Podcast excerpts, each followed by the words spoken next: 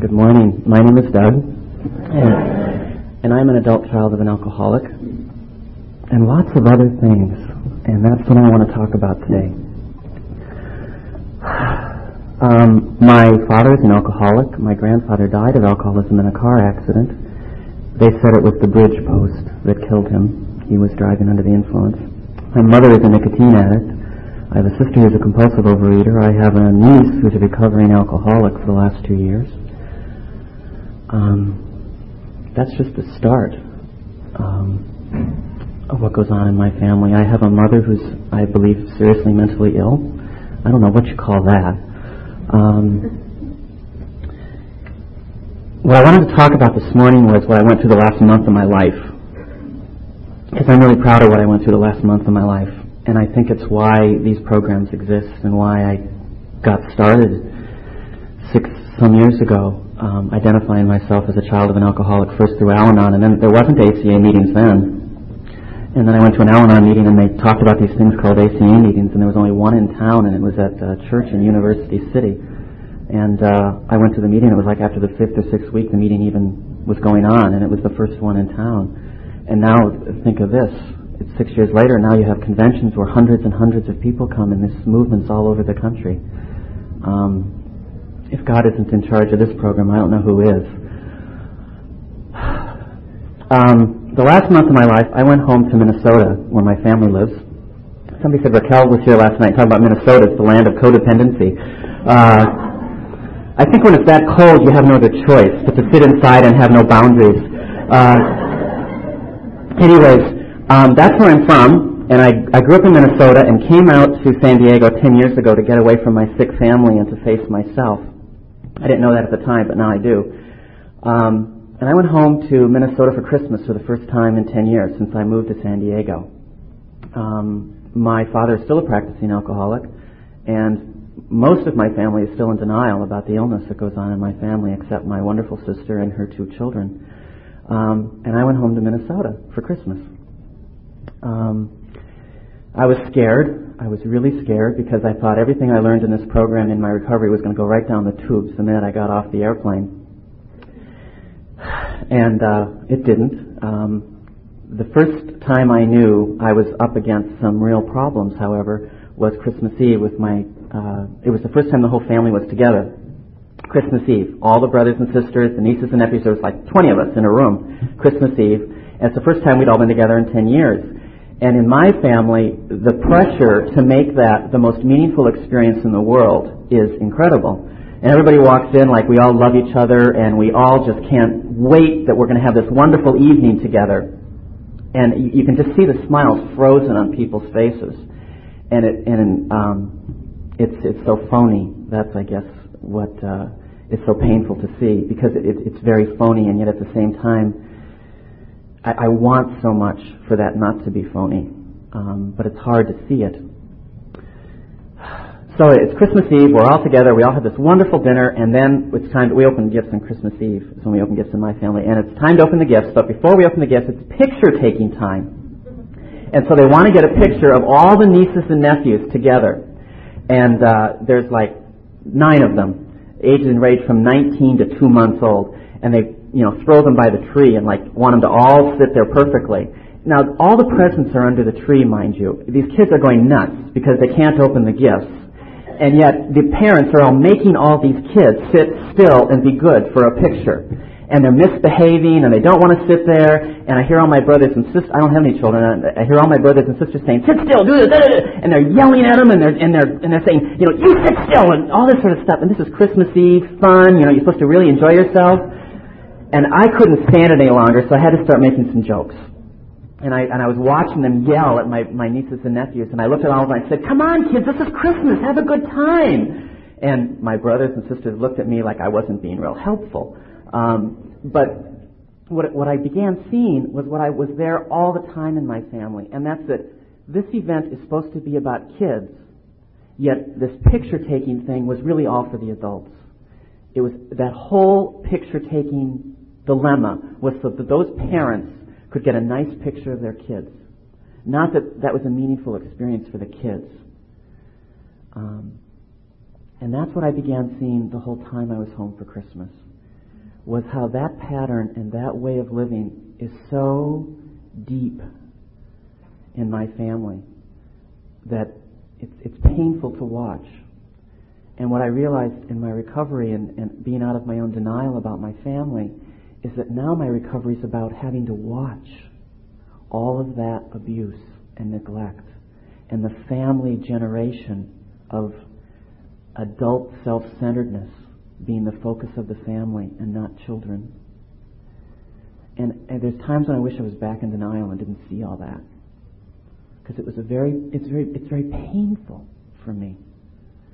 And I have this yearning to want to go and fix all these kids, and that's when I have to work my program. Because now my program's about having to let that be. I can't control that.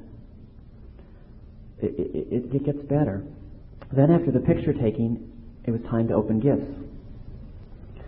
My brother, who is uh, five years older than me, announces right before we open gifts that him and his wife and three kids are leaving. And the reason they're leaving is that he didn't do well this year financially in his business and couldn't afford to buy gifts for all of the other nieces and nephews in the family. And he didn't want his kids to sit there and uh, have to watch other kids open. No, it wasn't that. That wasn't it. He he felt embarrassed that he couldn't have given gifts to the nieces and nephews, and so he didn't want to be there when they were opening gifts. So he made his children and his new wife and himself leave and not stay to open gifts. Now, there was an hour when he, when he announced this, and there was this hour scene of uh, um, bargaining in the bedrooms. I don't know if you, this goes on in your family. So people uh, go to different rooms and like, oh, can't you stay? Can't you stay? And, and oh, do this. And then my mother hugging, and then the, the nieces and nephews hugging each other, and everybody's upset that, oh, poor George and his family has to leave. And this whole scene went on for like an hour. And I just sat there in shock. I, I couldn't believe what I saw. That it was Christmas Eve and, and this whole drama was going on. And, and, and even my little seven year old nephew, Matthew, God bless his soul, he walked up to me and he said, Well, if Uncle George wants a gift, I'll let him open one of mine. I mean, even he got it. How nuts this was that he was leaving. After an hour, they left the kids didn't even know he was going to do this. They were like, "Why is this happening?" You know. Was, and then what was really spooky was then the whole family sat around and opened gifts and acted like this didn't happen. I mean, like within five minutes, we were all sitting around in our circle talking about who's going to hand out the gifts. I couldn't believe how good my family was and how good we all were at like putting that all away. I mean, we all should have sat around and cried for like five hours. what we should have done, you know. But denial clicks in in my family in ways so quick. I just was, I couldn't believe it, and I was so shocked. I, I just sat there trying to think, okay, now what do I do? Part of me wanted to like leave. It was so awful. Part of me wanted to tell everybody, don't you see how nuts this is? But what I had to realize and what my recovery is about is that I live in a family full of denial. And when I go see them, I'm visiting denial. And so it's like I have to I have to take very, very good care of myself and stop taking care of them. Because that's what I used to always do. When all that stuff would go on, my role in the family was to take care of everybody and try to fix it. And I was in so much pain. It hurt so much to see that that's, that's, that's my family. That's who they are. That's from whence I come. That it was, it was enough for me to just take care of how painful that was. That was Christmas Eve. The rest of the week, I spent time and I broke a very important family rule, I realized. I spent time with all my nieces and nephews. I didn't spend time with my brothers and sisters who were in denial. I took all of my nieces and nephews on separate little trips, places, because I wanted to have relationships with them. I don't know them very well. And through that process of like taking a nephew to a play or taking nieces and nephews skiing and stuff like that, and not including their parents, I realized I broke a very important family rule. And that rule is, is the way you have access to the children is through their parents. You, do, you, you are not to have relationships with the children separate from relationships with, the, with my brothers and sisters. The anger that I got thrown at me for taking my nieces and nephews on doing things without including their parents was incredible. I was rejected. I was um, I was told I was selfish. I was told I was um, insensitive to my brother's needs. How dare you not call him and spend more time with him? The whole family was focused on these adults are supposed to get lots of attention and that's your purpose. And what I wanted to do was have relationships with my nieces and nephews. So what happened? This was uh, what happened uh, the day I got home. I got a phone call from my nephew, who's 16 years old, in tears. He had been over at my mother's house his grandmother, and he had heard a two hour rampage by my mother about how unfair and unselfish I was to have not spent more time with my brothers. There was no acknowledgement of how the children were getting some focused attention. That wasn't, that wasn't even important. What was important in, in, in my parents and my, my brothers and sisters' viewpoint was pay attention to us. And what I realized was when, when my nephew called me and he told me about this rampage of my mother, his grandmother, I realized in one moment there were three generations now of people having to learn about that very self-centered, sick message that children are in the world to meet the needs of adults. My nephew heard it. How dare your uncle not pay attention to his brothers? My mother evidently called my brothers and sisters because they heard about it as well. How dare Uncle Doug not pay attention to his brothers? And my own mother and father being upset about that. Three generations just like that. So part of my recovery now is having to realize there are parts of my family that I have to be a witness to watching this sickness continue. And then there's parts of my family I get to watch recovery. What I tend to forget in this process is my own recovery. I, I went back and saw this with my family, and, I, and it wasn't until I got home that I realized I did really well when I was back there with all this. Thank God I had this program. Thank God I had the six years of recovery behind me to face that even a couple of years ago, had I come home from something like that, I think I would have spent months healing the wounds of that experience. It, uh, a few years ago, all it took was a phone call, and I would be in a, a depression, and a, I would be so upset about things I was hearing going on in my family. I would go home for visits and hear about my dad passing out in his own vomit at the lake home and you know, things like that. I'd go home for months and, and, and be so upset about that. What I, what I was so proud of and what I felt so good about on this trip is that when I got home, my life didn't have to be put on hold because all that's going on in Minnesota. My dad's still an alcoholic. They're still in denial about that illness. And what, what this program and what my recovery is about for me is not having my life controlled by their choices. I mean, why should I waste my life because other people choose to waste theirs?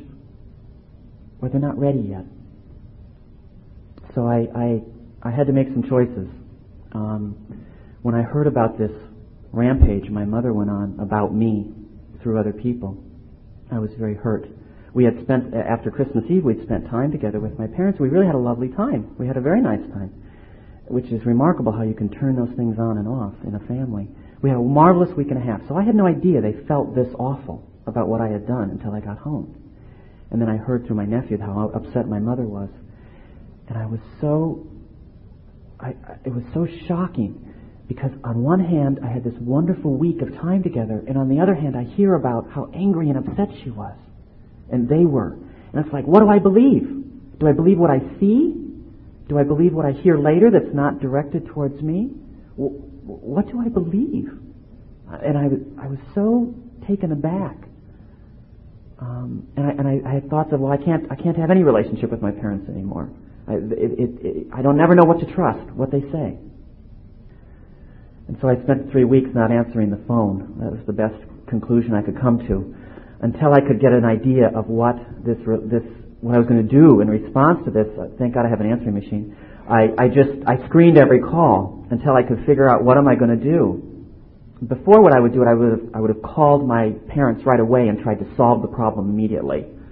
Um, when I was not ready to do that, and I used to do that several years ago, I used to provoke the family and provoke my own um, problems by trying to solve them before I was even ready to try to face them.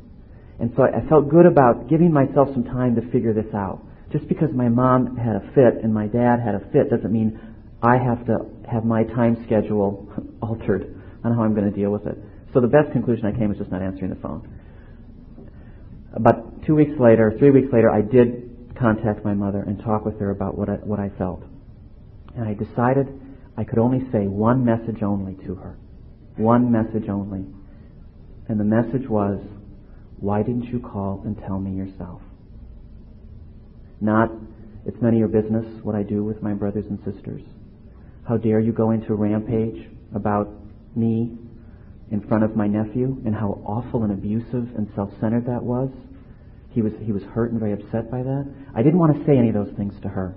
Because what I realized was I used to provoke that continuation of problems in my family by bringing up too many problems at once when I tried to talk to them. And I decided the biggest thing I was heard about, the number one thing I was heard about, was that I heard about this from somebody else besides my mother. And so I, I had to tell her on the phone, literally about 20 different times in the conversation, but mom, you didn't call and tell me. But mom, you didn't call and tell me. Because she said, well, I was so angry. I was so hurt by what you did. I can't believe you ignored your brother. Blah, blah, blah, all this sort of stuff. And all I kept on saying is, but mom, you could have called and told me. And I was so, I was so confident after that because I, I, I didn't let her control the conversation, which is what I used to always do.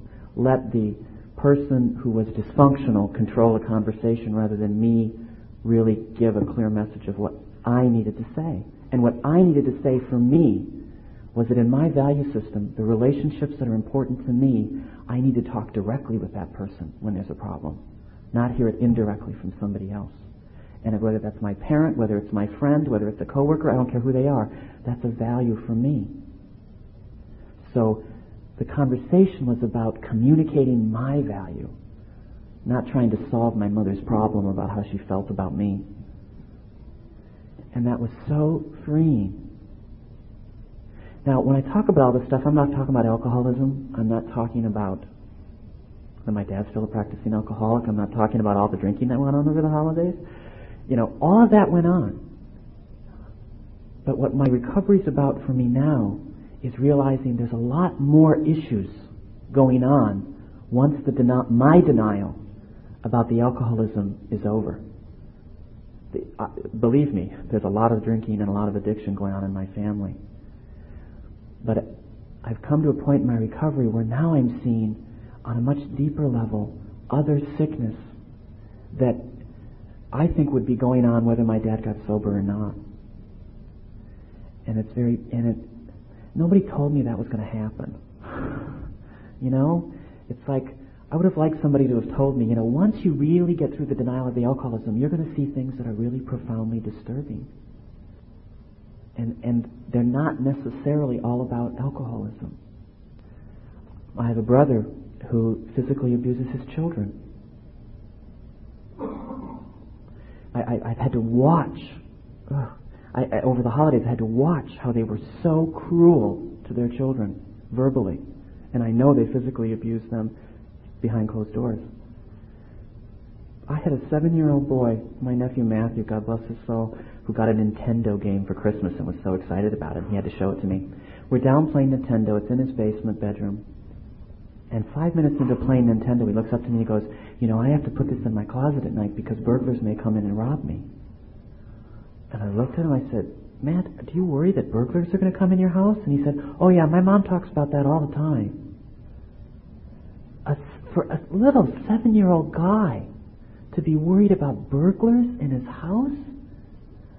I mean, seven-year-old kids aren't supposed to worry about stuff like that. We're supposed to, I don't know, we're supposed to worry about whether we get a high enough score on Nintendo. You know? And I sat there and I thought, and, and I just, I just saw that and I thought, my God, it's already happening to him. He's only seven years old. And it was, it was uh, I'll tell you another Matthew story. I, I was going to take Matthew to a play. I did take Matthew to a play. And uh, he'd never been to a live theater before. He didn't know people got on the stage and did things. He thought they only did that on television. Um, and we went to a, a, a play. And the night before, I get a call from his mother, and he says, she, "This is this is how insidious it is in my family. This is my sister-in-law." She says, "Well, Matthew may not want to go to the play." And I said, "Well, how come?" And she said, "Well, it's the car you're going to drive in. It snows in Minnesota." And she said, "And Matthew doesn't think the car you're going to drive in is safe enough on the ice." So I had to get Matthew on the phone, and I had to say, Matthew, I'll drive really safe, and I'll, you know, all this sort of stuff. And he wasn't going to go. We had this Camaro that's not good on ice in Minnesota. So I, I, I, that night, I hustled around and got my sister's big Buick that he's driven in. He knows that He's familiar, and he knows that it's safe in the snow. And we changed cars and did all this so Matthew would go to the play. And then I told Matthew this, and so then he agreed to go to the play. Now, what's sick about that is that if, if, if I wasn't in uh, if I wasn't in recovery, not in denial, I would have made me believe that Matthew was really afraid of going in the car. Uh-uh. His mother was afraid of me driving her son, his, her son in the car, and she like convinces him. Now, on an even deeper level, I was breaking the family rule. I was taking him to a play, not them. And you know, I really thought part of it was is they didn't want me to have an individual relationship with my nephew. They wanted it to be a group. We all got to be together.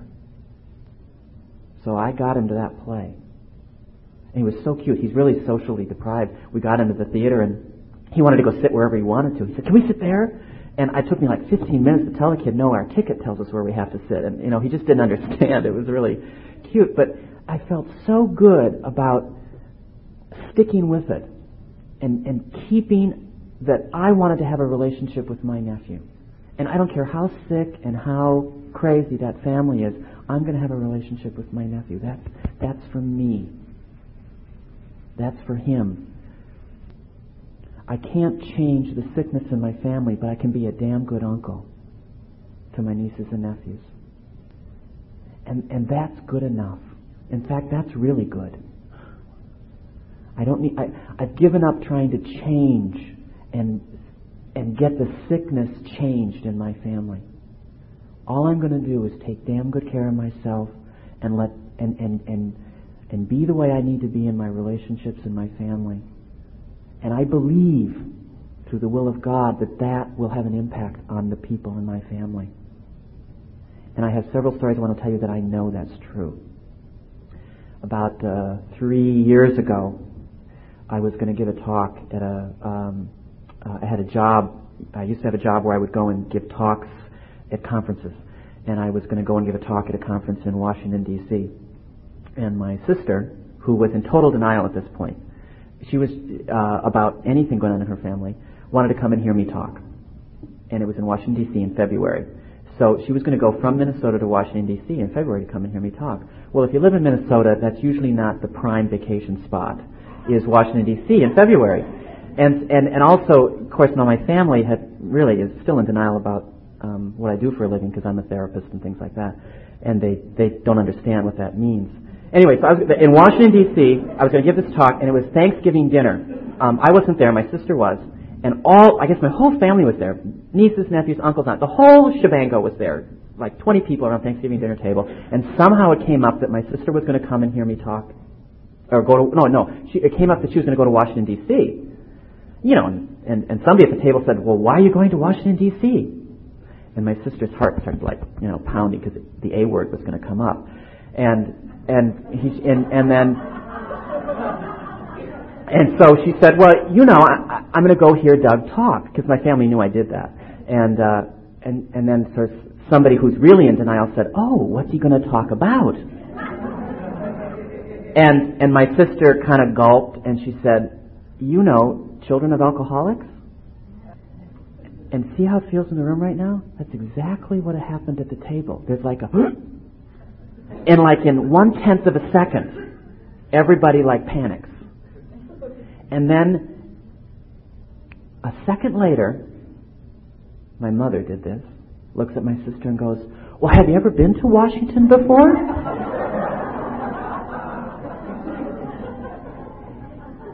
that's, that's how quick denial works in a family. Now, what I wished I had was like a slow motion camera to like video each person at the table and then put it on slow frame and then hook them up to like monitors on their brains and, and, and monitor each one of their thought processes in that one second. Because what I would have learned about is the whole denial system I, I was trained under as a child. All these books we read, I would have, I would have had it down pat. I would have had, I would have learned everything I needed to know about my family in a tenth of a second.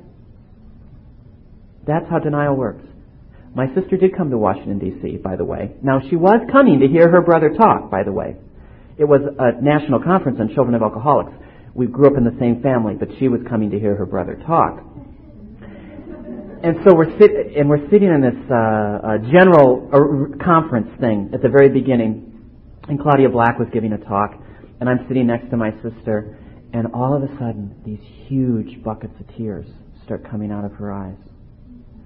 And I look over and she looks at me, and she said, My God, Doug, I'm here for me. She had no, she knew it was a Children of Alcoholics conference. She knew her brother was going to get up and talk about something there, and she never connected that she was going to get something out of this for herself by being there. We were raised in the same family.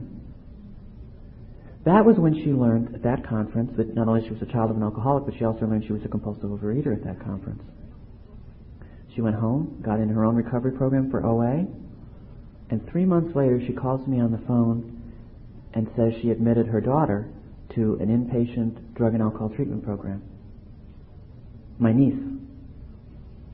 I say that story because I really believe that by taking care of my own recovery, and being just making my recovery available to people, God will take care of the rest.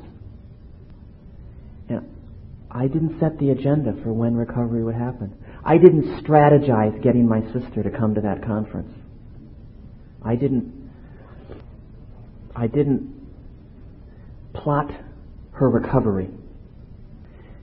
And by not plotting her recovery, I let God do the rest by taking care of my recovery. My niece is now sober over two years in AA, um, and uh, I she graduated from high school a month after her year sobriety in AA, and I chose to go back for her year sobriety in AA, not her high school graduation. The family, you know, you go to high school graduation ceremonies. You don't honor sobriety. Nobody understood why I was paying all this money to fly back to Minnesota to watch my niece get a cake at some meeting that 10 people are at. You know, I just didn't understand that. To me, what I felt like, I was a witness to the first generation of, for, as far as I know, ever, ever, ever, ever, ever, in the genes of my family that this illness was being broken. Uh, that feels like uh, the earth moving to me. That's profound. What I also had to accept is it's okay that the rest of the people in my family didn't get it. But I broke another rule. You know, everybody else was at the high school graduation ceremony and Uncle Doug wasn't. Wasn't that terrible? He doesn't care. I also went back this Christmas and also had to witness my 16 year old niece who is in the throes of developing a serious drug and alcohol problem and had to witness all the denial around that. that goes on in the family. And what I had to continually keep track of the whole time I was there was just be a good uncle. Just be a good uncle. Don't worry about trying to be the fixer of her problem. And so that's that's kind of where my recovery's at with my family in being uh, from that kind of a family background is I have I have such a trust and faith in my own recovery as being enough. It really is enough to do God's work. And that I don't need to I don't need to be disappointed in my own recovery because it's not doing enough for the rest of my family.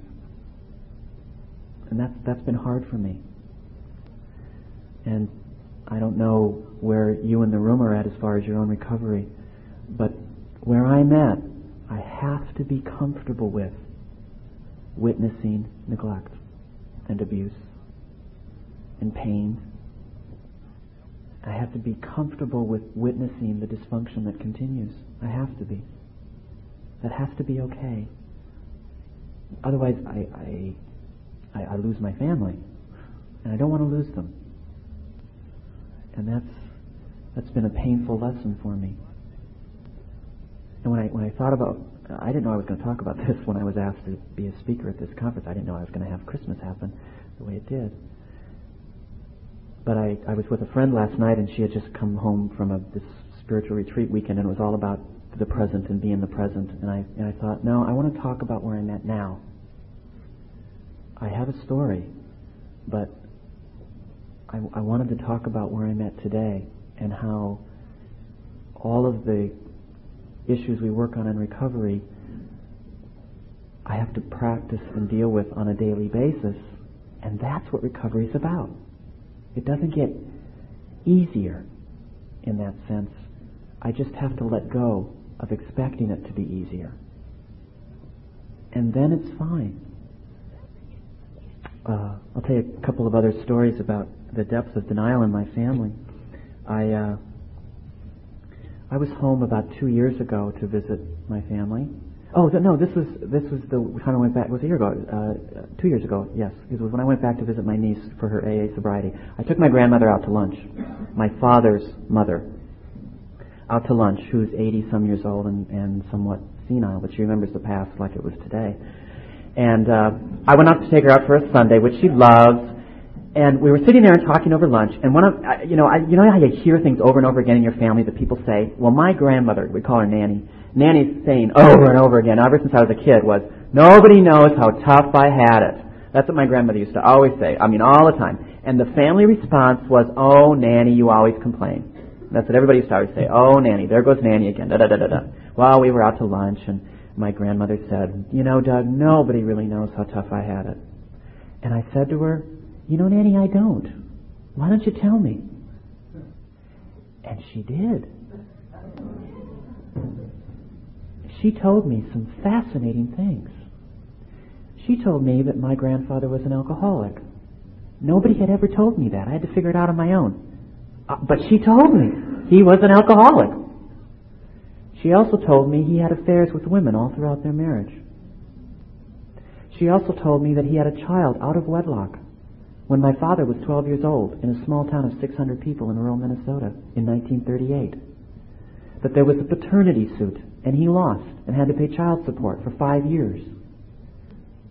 That she would walk down the street daily and see her husband's daughter being raised by a waitress in a bar. That she lived in shame her whole life because when he finally died in 1948, it was the greatest relief of, his, of her life. Because in her words, she put it, I finally knew where he was. And she cried, and because of her senility, she would interrupt herself as she was telling me this story and saying, Doug, why am I telling you this? And I'd say, Remember, Nanny, I asked you to. Oh, that's right. and then she'd tell me more it gave me a depth of understanding about my family that I never knew. Now imagine my father was raised in that kind of a home. The healing I experienced about understanding my father because of that story was very profound for me. I was so angry with my father for years. Hearing that story finally made me realize he was a 12 year old little kid once. And he had to see some really sick things go on. That very same trip, my dad took out some pictures of him as a kid. I don't know why he was showing me these. And he was showing me pictures of a class picture of all. My dad grew up in a rural community, and so the class picture, all the kids were in dungarees. They were farmers, so they they didn't wear any different clothes to school than they did to. They went home from school and worked on the farm. They didn't have such thing as school clothes. All these kids in dungarees, and then there was one kid in knickers and this bright outfit and a tie, and he looked like he was, you know, from another planet compared to these rest of these kids. And I said, "Oh God, Dad, who was that?" And he said, "That was me." And I said, God, Nanny really made you dress up for the picture. And he said, Oh, no, no. Nanny made me dress like that every day. And then my dad told me he had to quit school at ninth grade because he couldn't handle the torment from the other kids he got. And he got his high school diploma through a correspondence school so he wouldn't have to deal with other kids anymore. This is my father, the alcoholic. Now, what I used to do was try to have a therapy session at that moment. Seriously. I would try to like dig out every inch of pain he had. And it would provoke him and he'd hate it we'd end up having a fight. My recovery is about, that's enough. He told me it. And I didn't sit and, oh gee dad, that must have been awful and, you know, all that kind of stuff. Because I had to realize my doing that was an attempt to try to heal him and I'm not in charge of his healing. So I just listened, and that was it. By me asking questions that I don't know if anybody in the family has ever asked before, I get to do my own healing without the motivation to be to heal them. And and and I believe healing happens because of that. I want to tell you about how I discovered I was a child of an alcoholic. We'll go back even six years. And it was it was in February, actually. No, no, no. It was in January, uh, six years ago. Uh, I had some time elapse after this event. I was I uh, I worked as a uh, counselor at a teenage runaway shelter, and uh, I used to do like family therapy sessions with teenage girls and boys who ran away from home. And I just finished this family session with this father and his daughter who were going to go home. She was going to go home the next day after running away and the father. Um, uh, I, I, I, mentioned to the girl after the family session. I just mentioned off the cuff. I said, uh, "Gee, your dad was in a good mood tonight," and she looked up at me, nonplussed, didn't break stride, and said, "Well, that's because he was drunk." I didn't know it. I, I just finished this therapy session with a drunk father and didn't know it. And I, I, I felt so ashamed of myself. I, I felt terrible. I thought I was the worst person in the world. I thought if my boss found out, I'd get fired. I, I just felt terrible. So I did what we all do at those moments, and that is I certainly didn't tell anybody. Um, and I didn't tell anybody for a, almost two months that that happened. The problem was, in that period after this event happened, all the kids that were running away from home had alcoholic parents now. Now they didn't before, but now they did. And all these kids kept coming into the gatehouse who had, you know, alcoholic parents. And so I thought, well, I got to do something about this because I just didn't feel comfortable as a as a therapist how to deal with that. So I went to a friend of mine who I knew was in Al-Anon at the time, and I uh, I told her this awful story that I had done, and this was one of the well, she's one of the wisest women I've ever met, and she, I told her the whole story, and she looked at me and she didn't tell me to go to a conference, and she didn't tell me to read a book, and she didn't tell me to go to a workshop or anything like that. And she just she just looked at me and she said, "Doug, what are your issues with alcohol?" And I said, "Well, what do you mean?" She says, "Well, tell me about alcohol in your family." And I started telling her about alcohol in my family, and she'd interrupt me from time to time and she'd say, "Doug, that's what alcoholics do." And then I'd tell her more, and she'd say, "Doug, that's what alcoholics do." That was the day I learned I was a child of an alcoholic. I was 26 years old. I had a master's degree. I was a licensed therapist. I'd gone through the entire chemical dependency training program at the University of Minnesota. I thought I was a bright guy. And I didn't know squat.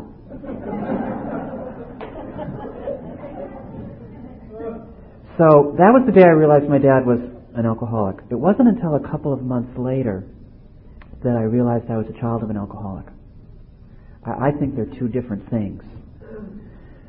I realized I was a child of an alcoholic when I realized, well, maybe because he did that, I do certain things.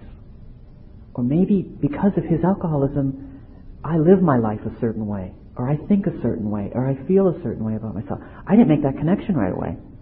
I, I, I, he needed to get sober, as far as I was concerned. So I came out of my denial about being a child of an alcoholic uh, and, and, identifying as a child of an alcoholic in about April after that event. But I went to an Al-Anon meeting in February because I wanted to get my dad sober. And then, and then of course, ACA meetings started. And that was six years ago. And in that six-year period, I've been a witness to a lot of healing for myself, a lot of healing for other people, I uh, I think I, I do a lot better at my job because of this. I'm a lot more effective in my workplace because of this. I have a lot better friends. I've I gave up many many relationships in the result of my recovery.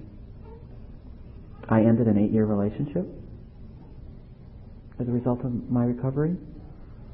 I have a whole new set of friends. I had to start it, it, having the word God come up in my vocabulary from time to time, which never happened before.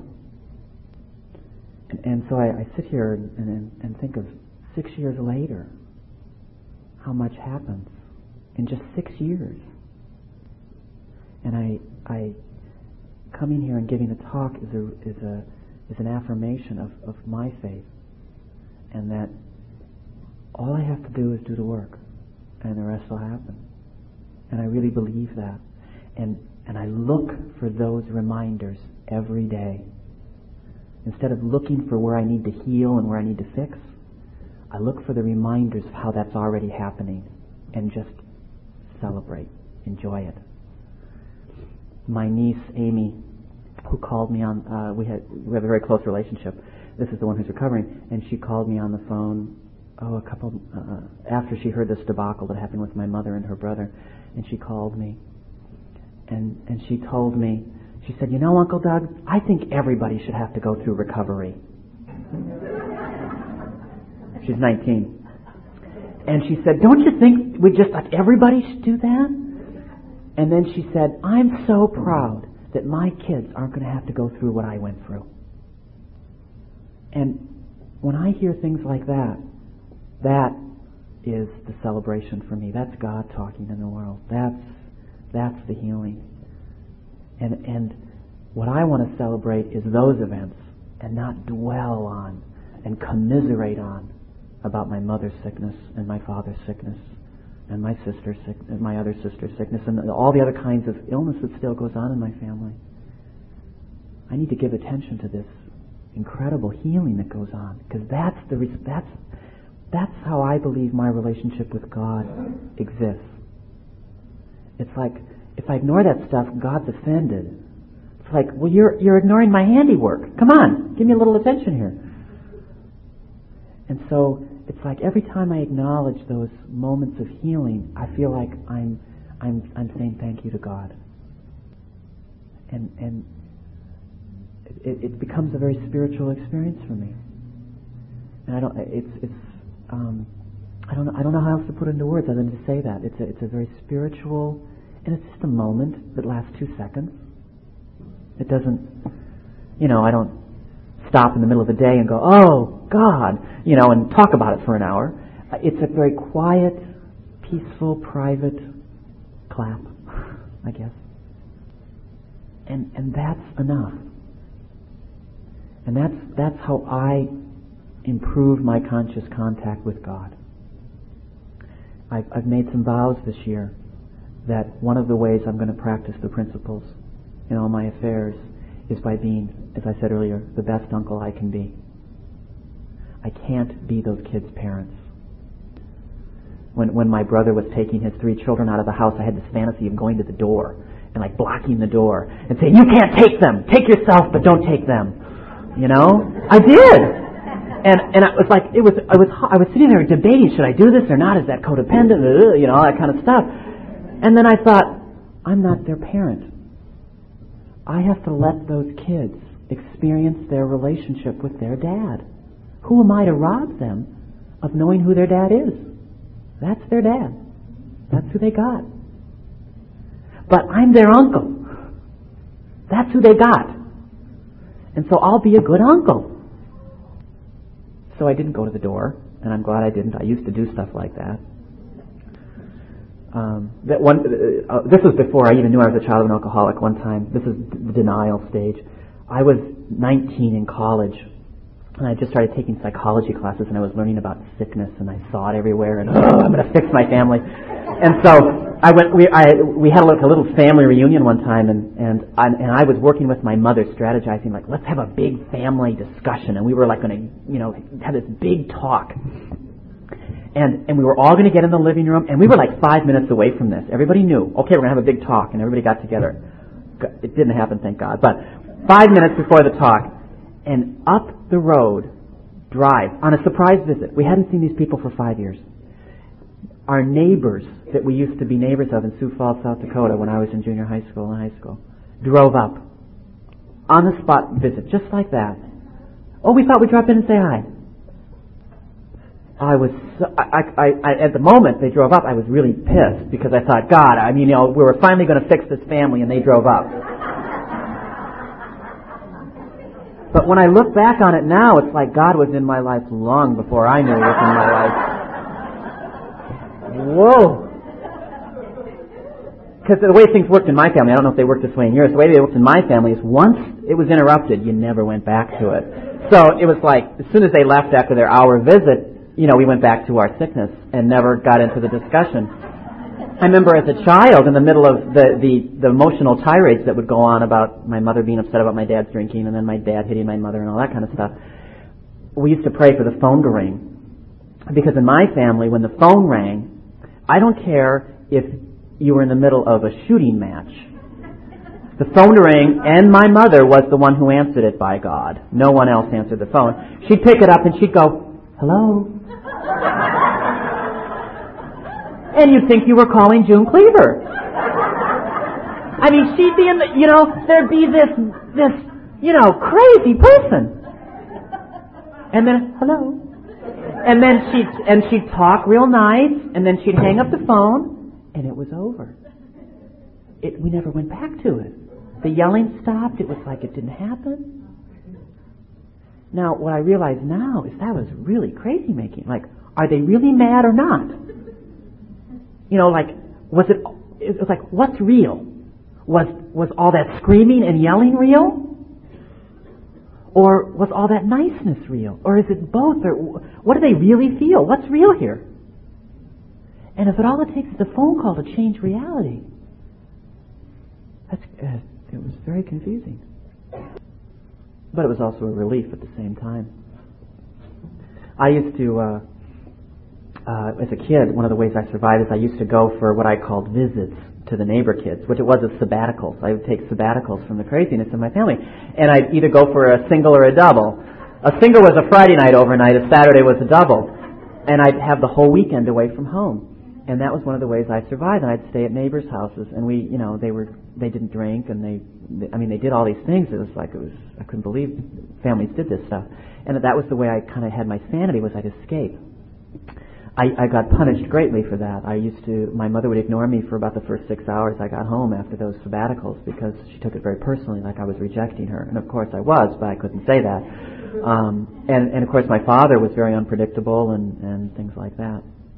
So I remember one time in particular I came home and I, I remembered this in an ACA meeting. Um, I, this was a memory that just came to me in a meeting um, I came home after a double. It was a particularly, evidently pleasant, pleasant weekend. And I came home around Sunday around the noon hour. I always knew to come home around Sunday around the noon hour because if I stayed longer, it would be like really bad news. Um, so I came home around the noon hour, walked in the house, and those of you who, who probably know this experience, you walk in the house and you know it just happened. The outburst, the, the awful scene, the, the violence, it just happened. Because I walked in the house and there was not a sound, and there was not a person to be found. And I walked into the kitchen, and the kitchen table was overturned, and they had evidently had tomato soup and soda crackers because they were all over the walls, and uh, uh, you know mess uh, from the kitchen and there was no one around. I didn't know where anybody was. And I did what I now realize was my way of coping with that is I cleaned the whole mess up. Everything. All by myself in the kitchen. I don't know where anybody was, mind you. I just cleaned it up. Um, and then I went and started looking for people after I cleaned it up. And you know how they kind of start meandering out after, I don't know, they kind of know the timeline. This is the way it was in my family. You didn't say, you know, coast is clear. They just kind of did it, you know. Um, but what I would, what, and, and honest to God, I don't, I did not remember this until I was like 28 years old that this had happened. What I remember most about that is that when the coast was clear, nobody mentioned that I cleaned up the mess. Nobody told me what happened, and I knew better than to ask. And we just kind of went about our day. And to this day, I have no idea what happened. I don't know how the table got flipped over. And to this day, I doubt anybody knows I cleaned it up. So I, there was a period in my in my recovery where I had to be open to those sorts of memories, and it just went on and on and on. The memories that went on. That doesn't happen very much anymore, really. It, it's it's sort of it's it's just sort of ended. I don't have a lot of those kinds of memories that I don't remember come back to me anymore.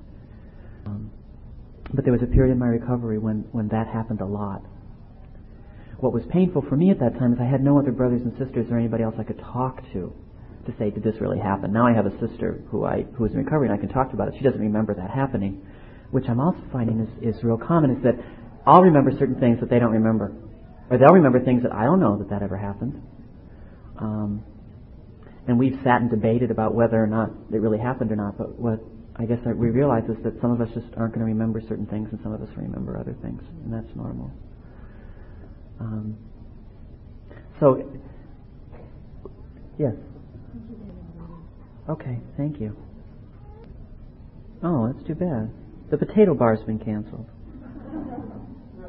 Wonder how the potatoes feel about that.